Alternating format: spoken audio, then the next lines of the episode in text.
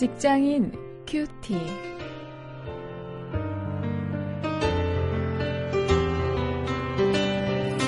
여러분 안녕하십니까? 2월 23일 오늘 계속해서 산상수훈 말씀을 묵상하십니다. 마태복음 5장 21절부터 26절까지를 가지고 일터 속의 인간관계 이런 제목으로 함께 말씀을 묵상하시겠습니다.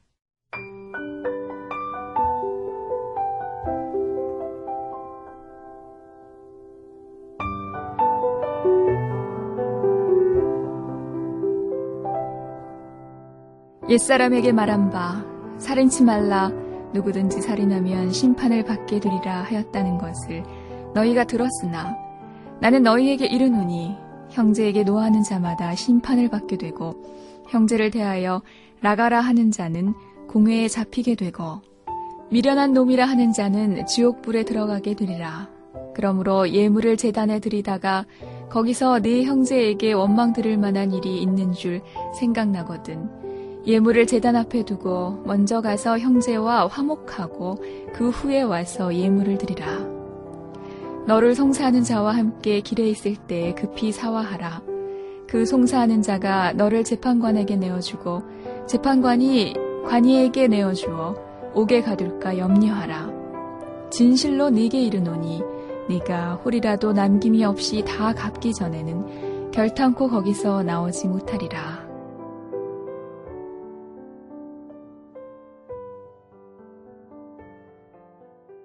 직장인들이 직장 생활을 참 어렵게 생각하고 참 힘들어하는 경우가 많이 있죠. 어, 여러분 어떠십니까? 어, 직장 속에서 힘든 것 중에 하나가 바로 이 인간 관계 아니겠습니까? 인간 관계가 좋다면 어, 별로 문제가 없다면 일이 좀 힘들어도 어, 충분히 견딜만 하죠. 바로 이 관계 때문에 어, 우리가 힘들어 합니다.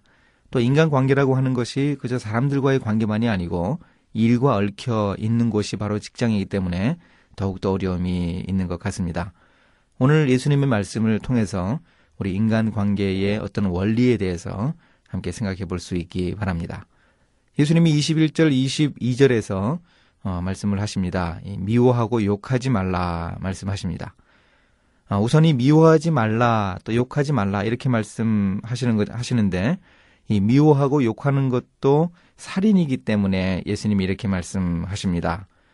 사람들이 당시에 생각하기를 다른 사람을 미워하거나 다른 사람을 욕하는 것은 이 살인과는 어, 분명히 차이가 있는 것이다. 이렇게 생각을 했습니다. 그런데 주님이 말씀을 하십니다. 나는 너희에게 이르노니 사람들은 그렇게 생각하더라도 예수님이 이렇게 말씀하십니다. 어, 미워하고 욕하는 것도 칼로 찌르는 것처럼 살인이라 이렇게 말씀을 하셨습니다. 자, 이 예수님 말씀대로라면 과연 우리는 하루에 몇 사람을 죽이고 있습니까? 어, 이미 미워하고 있는 사람들이 있죠. 우리가 그들을 향한 칼을 거두기 위해서 어, 노력할 수 있어야 합니다. 어, 그 방법에 대해서 이제 23절부터 또 예수님이 차근차근 설명을 해 주십니다. 23절, 24절에서 예수님은 감정적인 갈등을 해결하라고 하십니다. 사람들을 미워하고 욕하지 않기 위해서 이 감정, 갈등을 해결하는 것이 중요하다는 말씀하십니다. 일하다 보면 갈등이 생기죠. 또 원망과 불평이 있을 수 없습니다. 그런 문제가 나는 직장에서 전혀 없었다. 어, 감사할 일인지는 모르겠는데 그것은 어떻게 보면 인격과 인격이 부딪혀서 어, 서로 어, 자기의 그 내면이 노출되지 못한 거죠. 어, 아직 좀 더 기다려 보셔야 할 일입니다. 어, 그, 그것이 문제가 아니라 어, 그 감정적인 갈등을 해결하지 않는 것이 문제입니다. 그것은 이 노출되지 않는 것이고요. 그렇게 노출시키지만 않으면 되는 것이 아니고 이 해결하는 것이 문제입니다. 이 23절, 24절 말씀을 문자적으로 충실하게 이해를 한다면 어, 우리는 이 그런 감정의 문제를 이 주일이 되기 전에 해결했어야 합니다.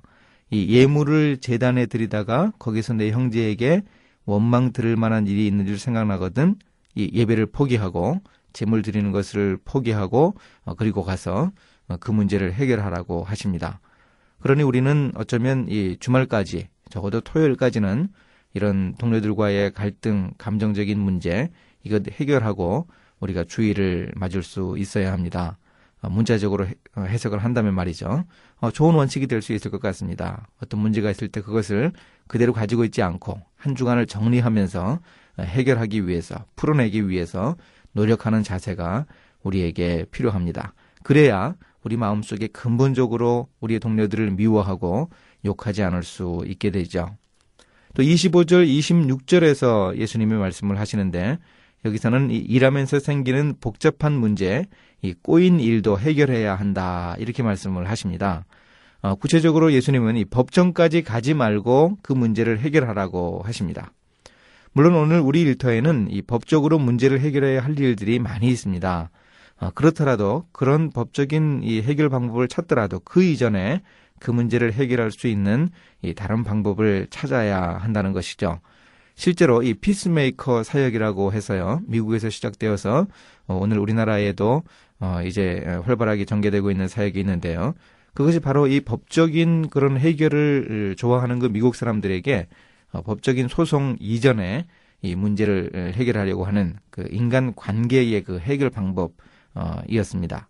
바로 그런 이야기를 여기서 예수님이 하시고 계십니다. 이렇게 산적하는 갈등 그 문제들을 우리가 해결하려고 노력해야 우리의 일터가 정말 일할만 나는 그런 일터가 될 수 있을 것입니다. 어, 우리가 제대로 일하지 못하게 되는 우리의 역량을 이 최대한 발휘하지 못하는 그 원인 중에 하나도 바로 이 동료들과의 감정적인 문제인데요. 이 문제를 해결하기 위해서 우리가 애쓸 수 있어야 합니다. 어, 한 가지 분명한 사실을 우리가 기억하면 좋겠습니다. 예수님이 우리 용서하신 것, 어, 그 용서의 그 크기, 그 넓이를 기억한다면 어, 우리에게 상처 주고 어려움 준 사람들의 어, 그 잘못은 어, 해결할 수 있다 하는 이런 생각 가지고 우리가 좀 넓게 생각할 수 있으면 좋겠습니다.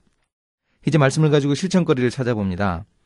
이 내가 해결해야 하는 문제가 무엇인가? 내가 아직 용서하지 못한 문제, 내 마음 속에 이 감정의 응어리가 남아 있는 것, 그것을 한번 좀 적어볼 수 있으면 좋겠습니다. 그것이 좀 오래된 문제일 수도 있겠습니다. 또 사소한 문제일 수도 있겠습니다. 아, 중요한 것은 예수 그리스도의 이 구속의 피, 그 보혈의 피가 그런 문제들을 해결할 수 있는 어, 능력이 있다고 하는 사실, 우리가 주님 의지하고 그것 해결할 수 있다는 사실입니다. 이것 우리가 분명히 기억할 수 있기 바랍니다. 이제 함께 기도하시겠습니다.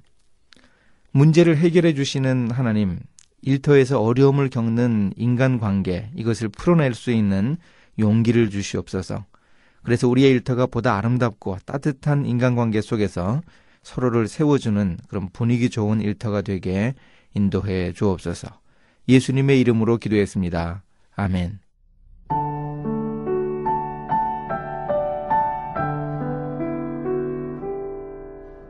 일터에서 사람들 간의 꼬여 풀수 없을 지경까지 이르는 원인 무엇일까요? 여러 가지 이유가 있겠지만 처음에 간단하게 사과했으면 그렇게까지 갈등이 불거지지 않는 경우가 대부분일 거예요. 사과하지 못하는 이유는 자존심 때문이죠. 자존심 때문에 사과하려고 하지도 않고 또 알고 있어도 미룹니다. 사실 자신의 잘못을 인정하는 것이 쉬운 일은 아니죠. 저는 제 아들에게도 미안하다는 말을 잘 못했지만 이제 사과할 줄 알게 되었습니다. 대부분 제가 사과하는 것은 함께 놀아주는 약속을 지키지 못한 것입니다. 뭐 구차하게 변명하기보다는 대하나 정말 미안해 아빠 좀 용서해줘 라고 사과하면 아들의 얼굴이 밝아집니다.